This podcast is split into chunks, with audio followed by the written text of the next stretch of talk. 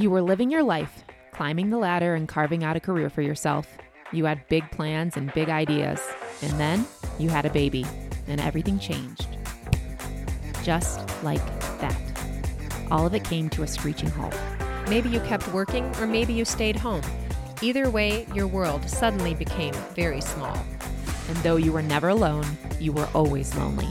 You silently asked yourself, Where did I go? Who is that tired looking woman staring back at me in the mirror? Until you remembered something very important. You aren't just a mother.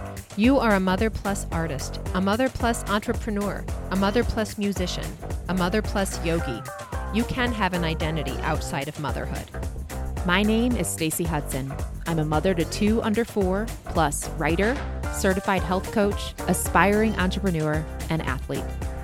My name is Stephanie Springer. I'm a mother to 10 and 15 year old girls, plus writer, music therapist, producer, singer, and teacher. Here, we will interview mom bosses, entrepreneurs, artists, athletes, and passionate hobbyists and talk about how to find the thing that lights you up again. You're in there. We know it. You just have to find her again. Welcome, to, the Mother Plus podcast. Hello, everybody, and welcome to another episode of the Mother Plus podcast. I'm your host, Stephanie Springer. Today is just a solo episode with me, and I want to talk about one of my favorite and simultaneously least favorite subjects selfishness.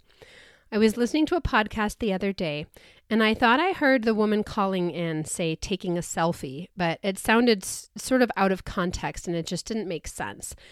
By a strange coincidence, I was listening to an entirely different podcast and distinctly heard that host say taking a selfish. My first response was, ew, and my second one was, oh, that must be what the other caller said. That makes much more sense.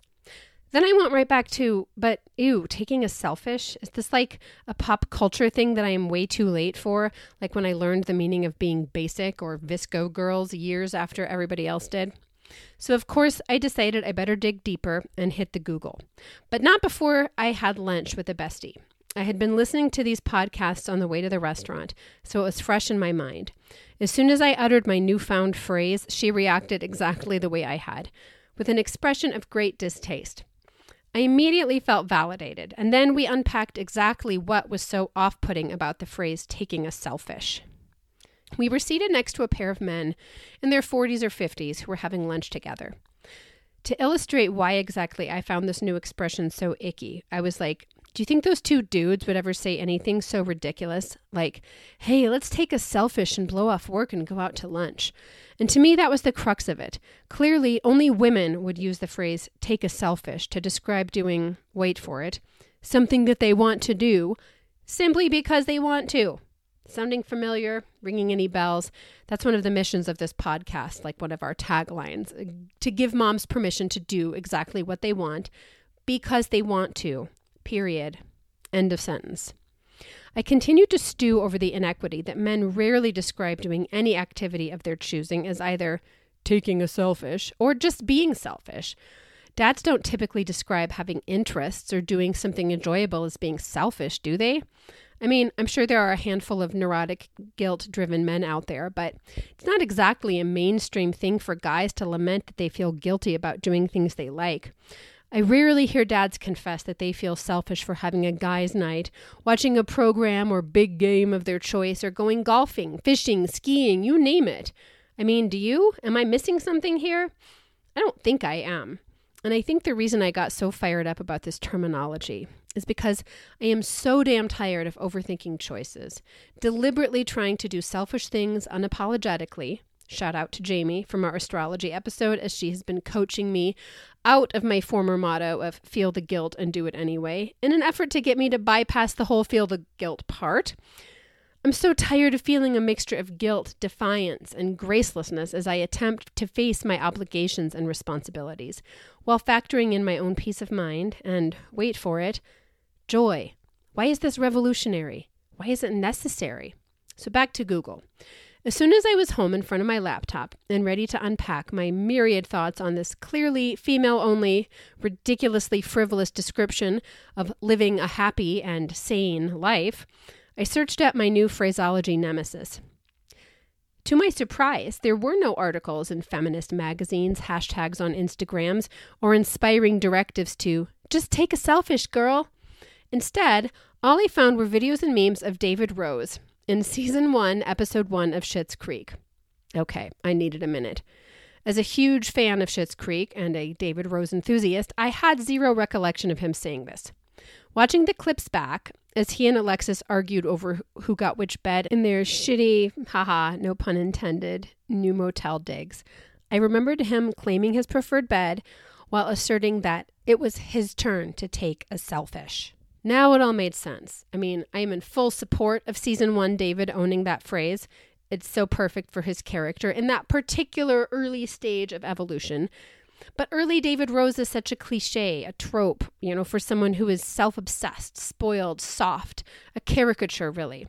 Which is why that whole expression rubbed me the wrong way, and why I really don't want women to adopt it as a new catchphrase or buzzword, further trivializing self care, because it's reductive. It minimizes and cheapens legitimate needs and desires to take care of ourselves. Scratch that, again with the patriarchal slant of take care being an essentially feminine term. Rather, to live lives that are joyful, healthy, balanced, and don't make us physically and mentally ill. I don't want women making healthy choices for themselves to be reduced to a silly buzzword or cheap hashtag on social media. It's like those amazing articles on self care that liken our current understanding of self care to involve bubble baths and pedicures, rather than division of labor, career and education choices, therapy, body work, sacred and meaningful social connection, etc. I'm tired of moms choosing to not feel like shit or hate their lives, being labeled as selfish, whether the taking a precedes that vile word or not. A while ago, I wrote a blog post about how my biggest personal hangup is my belief that I am selfish.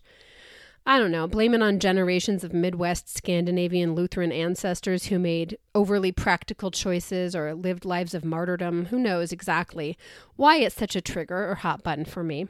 But in this old blog post, I decided that word was garbage and we should label these balanced choices as being selfist instead of selfish. You know, like being an activist or a Buddhist it took the sting out of it and it made it less fraught with frivolity and narcissism.